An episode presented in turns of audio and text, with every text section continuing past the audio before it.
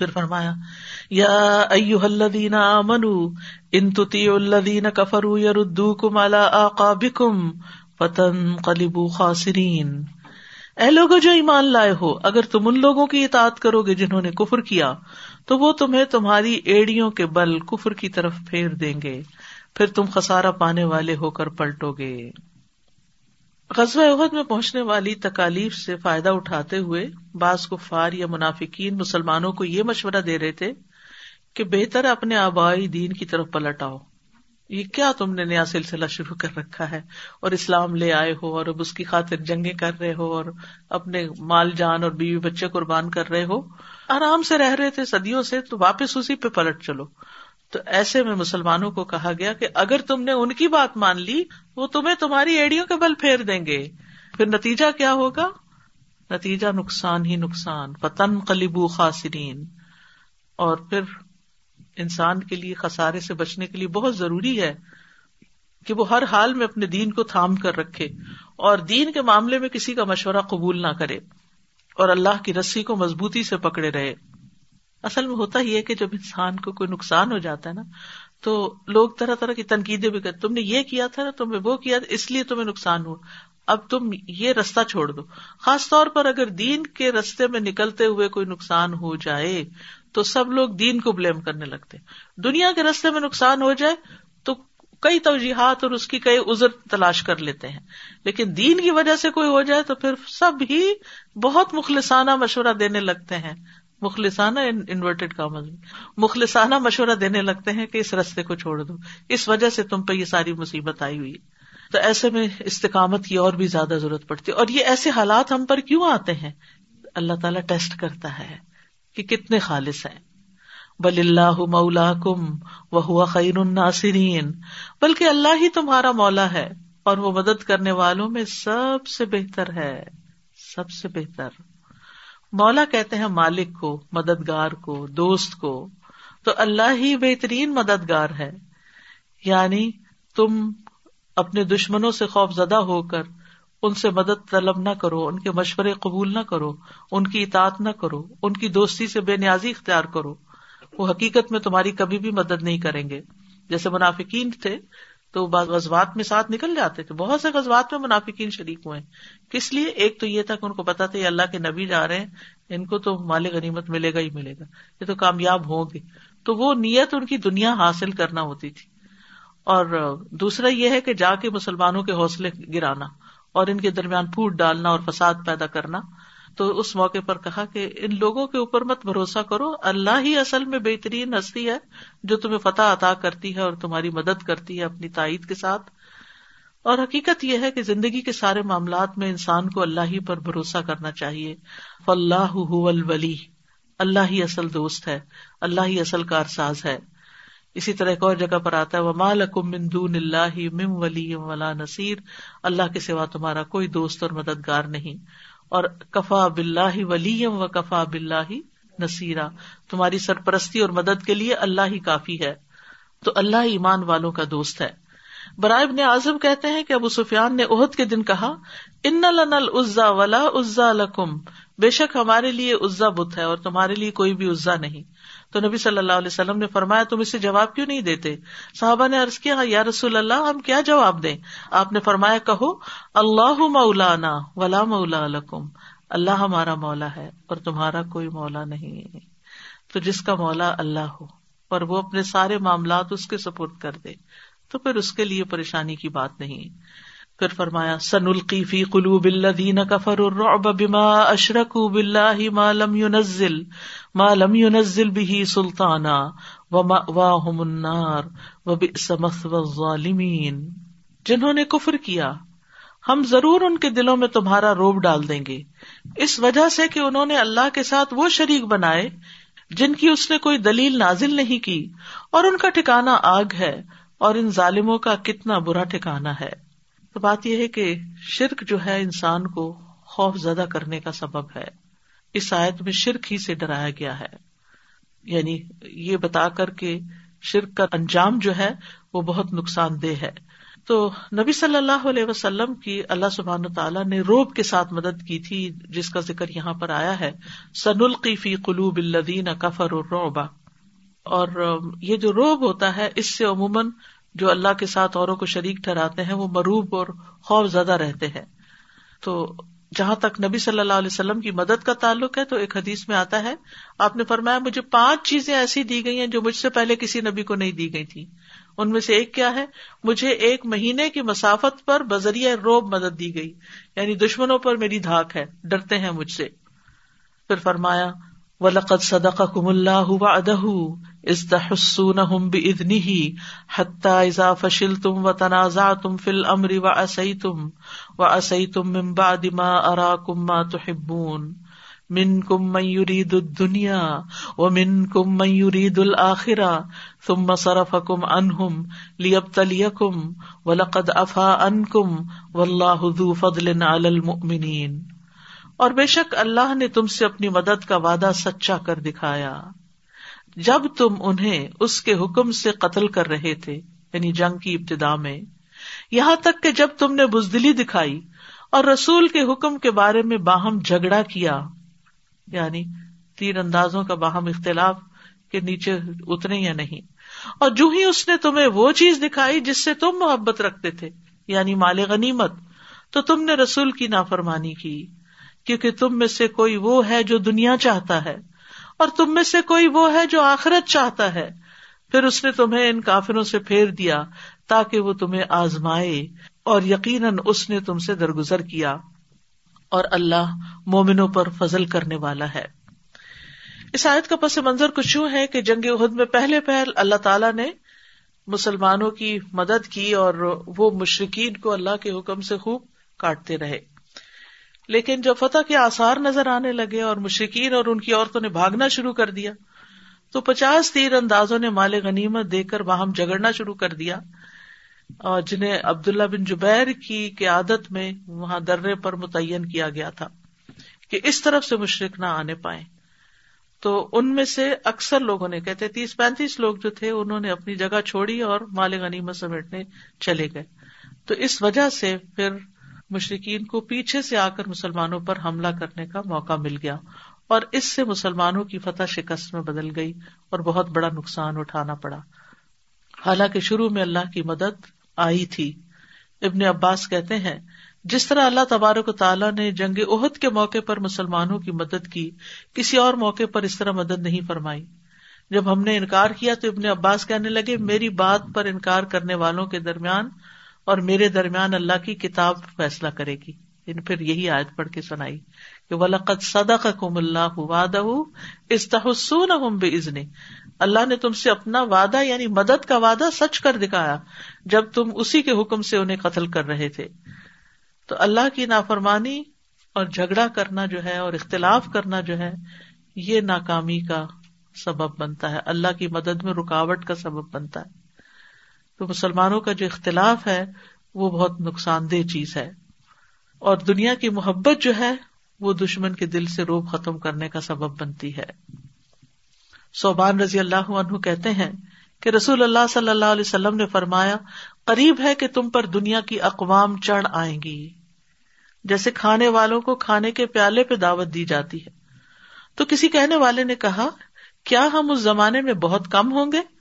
آپ نے فرمایا، نہیں، بلکہ تم اس زمانے میں بہت کثرت سے ہوگے، لیکن تم سیلاب کے اوپر چھائے ہوئے کوڑے کباڑے کی طرح ہوگے، اور اللہ تمہارے دشمنوں کے سینوں سے تمہاری حبت اور روب نکال دے گا، اور اللہ تمہارے دلوں میں بزدلی ڈال دے گا۔ کسی کہنے والے نے کہا، یا رسول اللہ، وہن یا بزدلی کیا چیز ہے؟ آپ نے فرمایا، دنیا کی محبت اور موت سے نفرت۔ یعنی تمہارے دلوں میں جب دنیا کی محبت آ جائے گی اور موت سے ڈرنے لگو گے تو پھر اللہ کی مدد نہیں رہے گی۔ وہ من کم میورید الآخرا تم میں سے کوئی ایسا بھی ہے جو آخرت چاہتا ہے۔ اور ان میں سے ایک مثال ملتی حضرت انس بن نظر کی، جو بدر کی لڑائی میں حاضر نہیں ہو سکے تھے۔ تو انہوں نے ارض کیا، یا رسول اللہ، میں پہلی لڑائی سے غائب رہا تھا جو آپ نے مشرقین کے خلاف لڑی۔ اگر اب اللہ نے مجھے موقع دیا تو اللہ ضرور دیکھ لے گا کہ میں کیا کرتا ہوں۔ پھر جب بہت کا دن آیا اور مسلمان بکھر گئے تو انس بن نظر نے کہا، اے اللہ، جو کچھ مسلمانوں نے کیا، میں اس سے معذرت کرتا ہوں، اور جو کچھ مشرقین نے کیا، میں اس سے بیزار ہوتا ہوں۔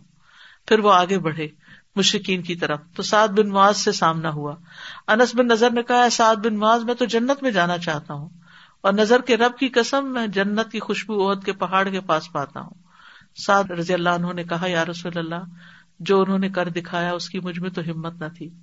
انس رضی اللہ عنہ کہتے ہیں کہ اس کے بعد جب انس بن نظر کو ہم نے دیکھا تو تلوار، نیزے اور تیر کے اسی زخم ان کے جسم پر تھے اور وہ شہید ہو چکے تھے۔ مشرقین نے ان کے آزاد بھی کاٹ دیے تھے اور کوئی انہیں پہچان نہ سکا تھا۔ صرف ان کی بہن نے انگلیوں کے پوروں سے انہیں پہچانا تھا۔ یعنی اس طرح۔ تو ان کی تعریف کرتے اللہ تعالیٰ فرماتے ہیں کہ ان میں سے کوئی ایسا ہے جو آخرت چاہتا ہے۔ وہ من کو میوری آخرا اسی طرح ابو طلحہ کے بارے میں بھی آتا ہے کہ وہ کس طرح نبی صلی اللہ علیہ وسلم کا دفاع کر رہے تھے۔ اس میں خواتین بھی پیچھے نہیں رہی۔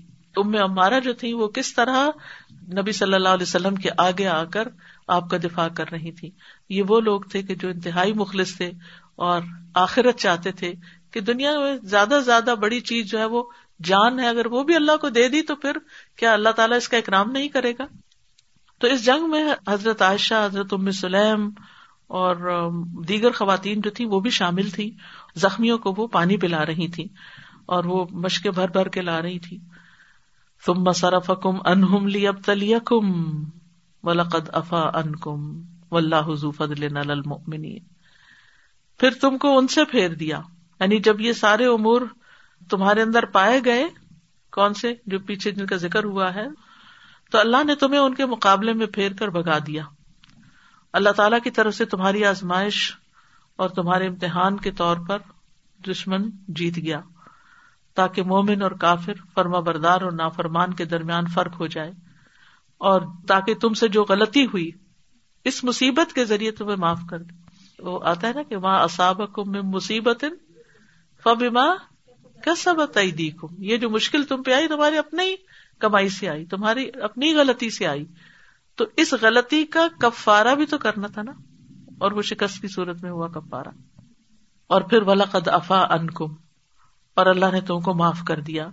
یعنی اللہ سبحان تعالی اپنے بندوں سے درگزر کرتا ہے اور مصائب پر ان کو اجر عطا کرتا ہے اور ان کو سبق سکھاتا ہے اور آئندہ کے لیے ان کو بہتر انسان بناتا یعنی مشکلات کے اندر بھی بڑی خیر چھپی ہوئی ہوتی ہے۔ مشکل آنے سے انسان گھبراتا ضرور ہے، لیکن اس کے ذریعے بھی انسان کو بہت سے فائدے حاصل ہوتے ہیں۔ از تسعدون ولا تلبون الا على احد والرسول يدعوكم في اخراكم واصابكم غما بغم لكي لا تحزنوا لكي لا تحزنوا على ما فاتكم ولا ما اصابكم والله خبير بما تعملون۔ جب تم چڑھتے جا رہے تھے اور کسی ایک کو بھی مڑ کر نہ دیکھتے تھے حالانکہ رسول تمہیں تمہارے پیچھے سے پکار رہے تھے، تو اس نے یعنی اللہ نے تمہیں غم پر غم دیا تاکہ تم اس پر رنج نہ کرو جو تم سے چھن گیا، اور نہ اس مصیبت پر جو تمہیں آ پہنچی، اور جو تم عمل کرتے ہو، اللہ اس کی خوب خبر رکھنے والا ہے۔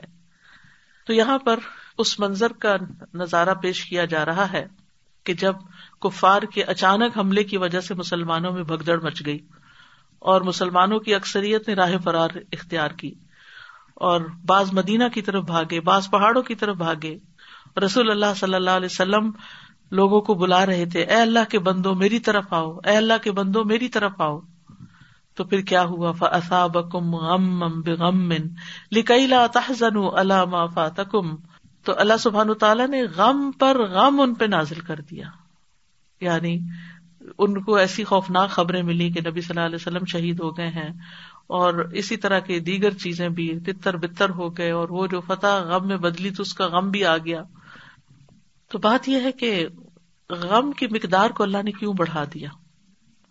تاکہ پھر چھوٹی چھوٹی چیزوں پر انسان غم نہ کرے۔ جو شخص بڑے امتحان میں کامیاب ہو جاتا ہے، اس کے لیے چھوٹے امتحان کوئی معنی نہیں رکھتے۔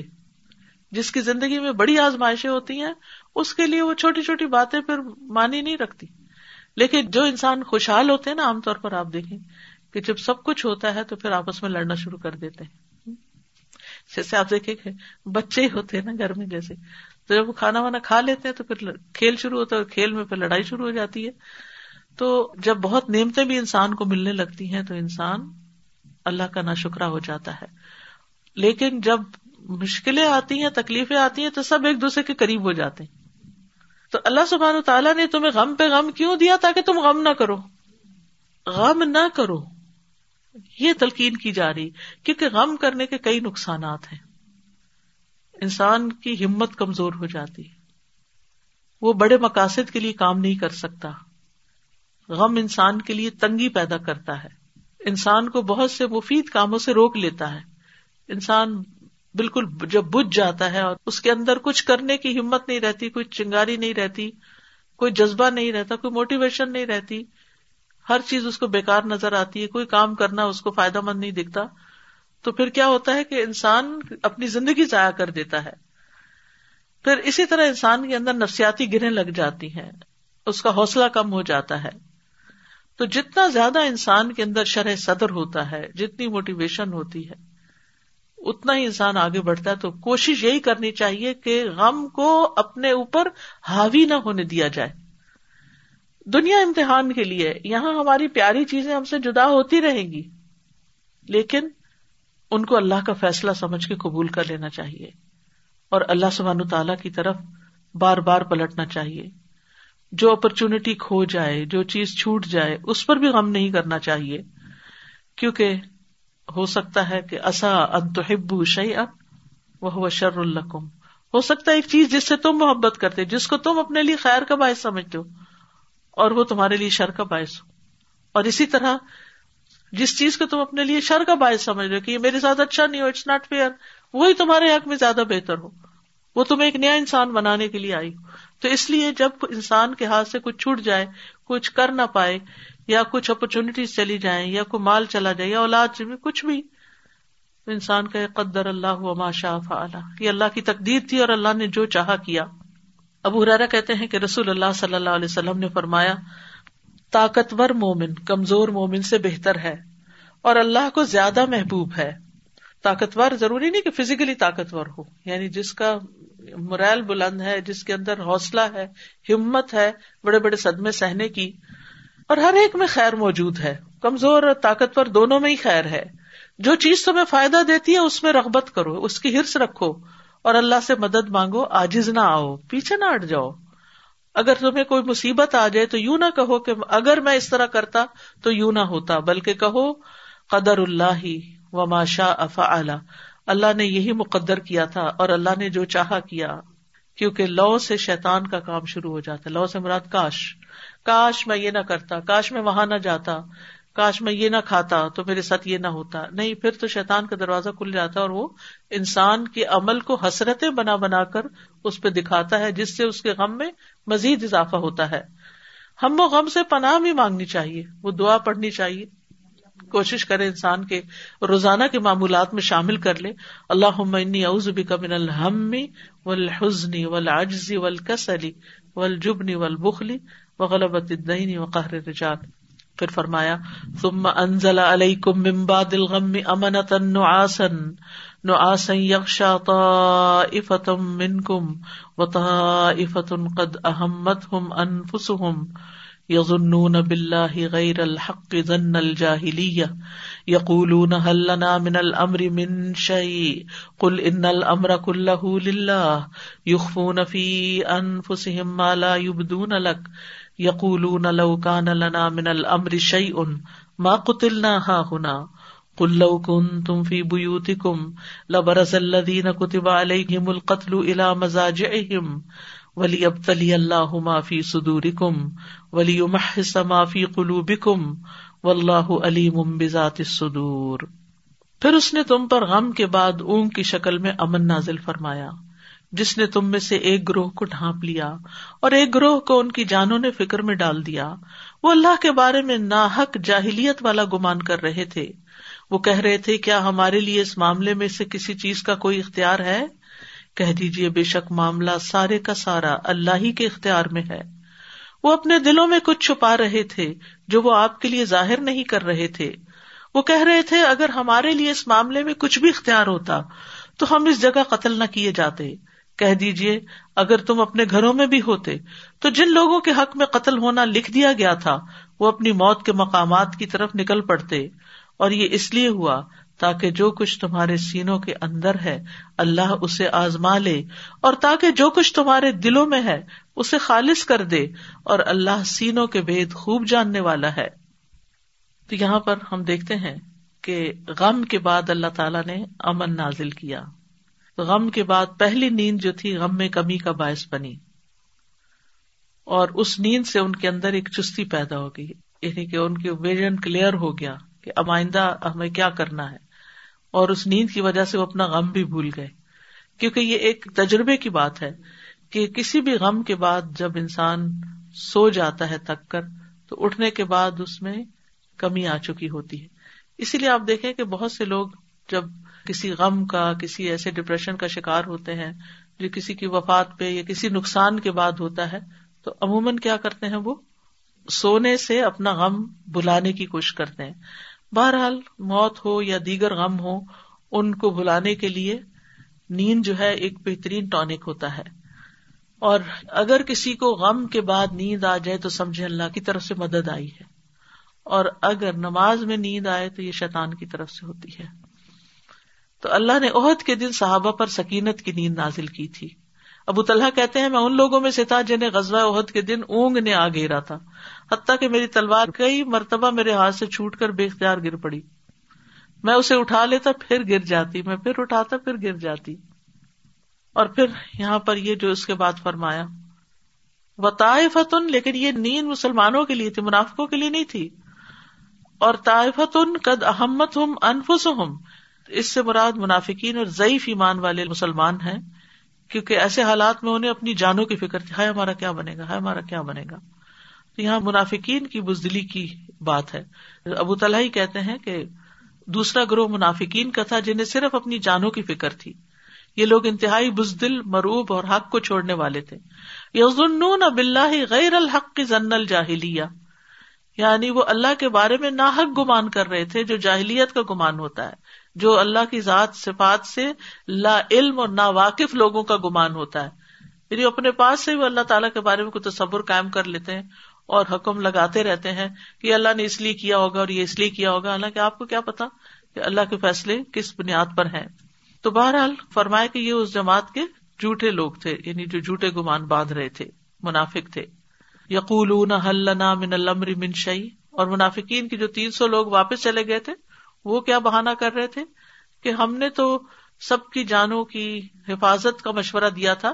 یاد رکھیے کہ نبی صلی اللہ علیہ وسلم اور اتفاق سے عبداللہ بن ابئی کا بھی مشورہ یہی تھا کہ جنگ مدینہ کے اندر رہ کے لڑی جائے، باہر نہ نکلا جائے۔ لیکن چند نوجوان جو تھے، جو شوق شہادت رکھتے تھے، وہ باہر نکل کے لڑنا چاہتے تھے۔ تو انہوں نے یہ ازر بہانا کیا کہ ہمارا چونکہ مشورہ نہیں مانا گیا، ہماری بات کی کوئی امپورٹینس ہی نہیں۔ اور یہ باہر نکل کے جنگ لڑنے کا طے پا گیا تو ہمارا تو کوئی اختیار نہیں، اس لیے ہمیں معذور سمجھا جائے۔ کل ان کل کہہ دیجیے معاملہ تو سارے کا سارا ابل سے آخر تک اللہ ہی کے ہاتھ میں ہے۔ اس کا کوئی شریک نہیں۔ جیسے وہ چاہتا ہے، جو وہ چاہتا ہے، تصرف کرتا ہے۔ جیسے ارادہ کرتا ہے، وہ اس کے مطابق کام کرتا ہے۔ سارے معاملات اللہ کی تقدیر اور قزا و قدر کے تحت ہے اور یہ جنگ باہر جا کے لڑنا بھی اسی قزا و قدر کا ایک حصہ تھا۔ اور جنگ میں فتح اور شکست بھی تقدیر میں لکھی ہوئی ہوتی ہے۔ یقفو نفی انف سم لا یبدون لک۔ یعنی یہ منافق اپنے دلوں میں جو کچھ چھپاتے ہیں وہ آپ کے لیے ظاہر بھی نہیں کرتے۔ یعنی ساری باتیں تو یہ آپ کے سامنے کرتے بھی نہیں ہے یقول لنا من المر شعی ان ما قتل ہا ہونا کہتے ہیں کہ اگر معاملے میں یعنی مشورے میں ہماری بھی بات مانی جاتی تو ہم یہاں نہ قتل کیے جاتے۔ اصل میں وہ خود قتل ہونے والے تو نہیں کہہ رہے تھے یہ بات، لیکن ان کے ساتھی جو تھے، وہ کہہ رہے تھے کہ اگر یہ ہمارے مشورے کو مانتے تو یہاں پر قتل نہ ہوتے، شہید نہ ہوتے۔ کل کن تم فی بوتی کم لبرز اللہ دین کتب علیہ القتل الا مزاج کہہ دیجیے اگر تم اپنے گھروں میں بھی ہوتے تو جن پہ قتل ہونا لکھا گیا تھا وہ اپنے بستروں سے نکل آتے، وہاں پر بھی موت پہنچ جاتی۔ یعنی اپنے گھروں سے نکل کر قتل گاہ کی جگہ کو پہنچ جاتے۔ ولی اب تلی اللہ معافی سدوری کم اور یہ اللہ نے تقدیر میں لکھا اس لیے تھا تاکہ تمہارے دلوں کی آزمائش کرے۔ تمہارے دلوں کو خالص کر دے کہ تمہارے اندر پاکیزگی ہے یا منافقت ہے۔ و اللہ علیم بذات الصدور۔ اور اللہ سینوں کے بھید خوب جاننے والا ہے۔ یعنی جو دلوں میں یہ چھپائے ہوئے ہیں، جو آپ پہ ظاہر نہیں کرتے وہ سب اللہ کے علم میں ہے اور اللہ تعالیٰ ان نیتوں اور ارادوں اور ان کی بری خواہشات اور تمنا کے مطابق ہی ان کو اجر دے گا۔ لیکن اللہ سبحان تعالیٰ بعض اوقات ایسے اسباب پیدا کر دیتا ہے کہ لوگوں کے دلوں میں چھپی ہوئی باتیں سامنے بھی آ جاتی ہیں۔ یعنی بہت دفعہ آپ نے دیکھا ہوگا کہ جو لوگ آپ سے کوئی بیر رکھتے ہیں، کوئی خار رکھتے ہیں اور وہ اپنے دلوں میں چھپائے رکھتے ہیں یا آپ کے ڈر کی وجہ سے یا آپ سے کسی فائدے کے ہونے کی وجہ سے۔ لیکن جو ہی انہیں کوئی چوٹ لگتی ہے یا انہیں کوئی مسئلہ پیش آتا ہے تو فوراً وہ ان کے اندر کا باہر نکل آتا ہے، وہ ایک جھٹکے سے باہر آ جاتا ہے۔ تو منافقین کا بھی حال یہی تھا، تو اللہ نے یہ جھٹکا اس لیے دیا تاکہ ان کی منافقت باہر آ جائے۔ اور منافقت کہاں سے ظاہر ہوگی؟ اس قسم کی باتوں سے۔ یہ کہنا، یہ باہر نکلے، اس وجہ سے مارے گئے، اگر یہ گھروں میں رہتے تو مارے نہ جاتے۔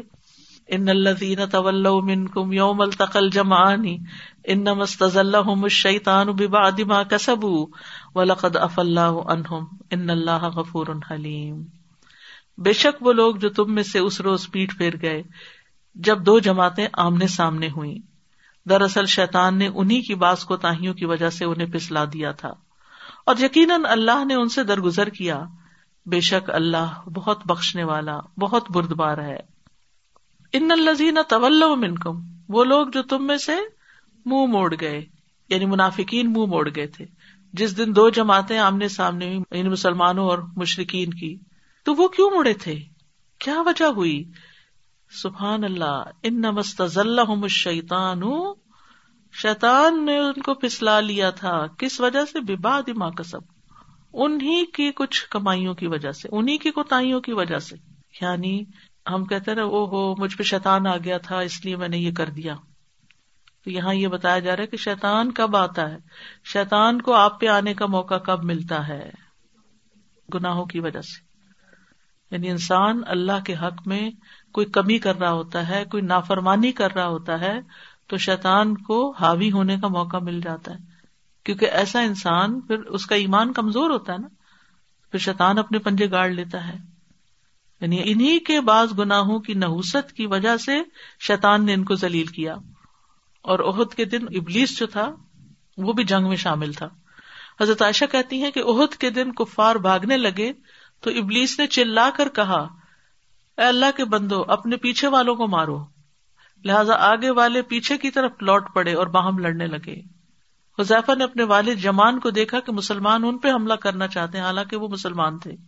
تو کہنے لگے اللہ کے بندو، میرے والد مسلمان ہیں، مگر وہ رکے نہیں، حتیٰ کہ ان کے باپ کو قتل کر دیا۔ حذیفہ نے کہا، غفر اللہ اللہ تم کو معاف کر دے۔ اور وہ کہتے ہیں، پھر حذیفہ برابر مغفرت کی دعا کرتے رہے، یہاں تک کہ اللہ سے جا ملے۔ کیونکہ کسی مسلمان کو مارنا جو ہے وہ انسان کے لیے نقصان دہ ہے۔